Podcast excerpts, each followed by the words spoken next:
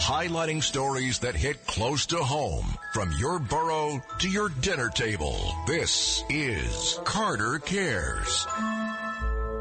And what I care about this morning greatly is our country.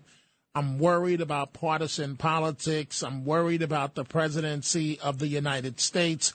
If you hate Donald Trump, then you're happy right now. But you better believe this could happen to a president that you love. And then how will you react? The FBI executed a search warrant at the Florida home of former President uh, Donald Trump, his Mar-a-Lago resort in Palm Beach, Florida, a move Trump railed against in a lengthy statement that he called the search not necessary or appropriate.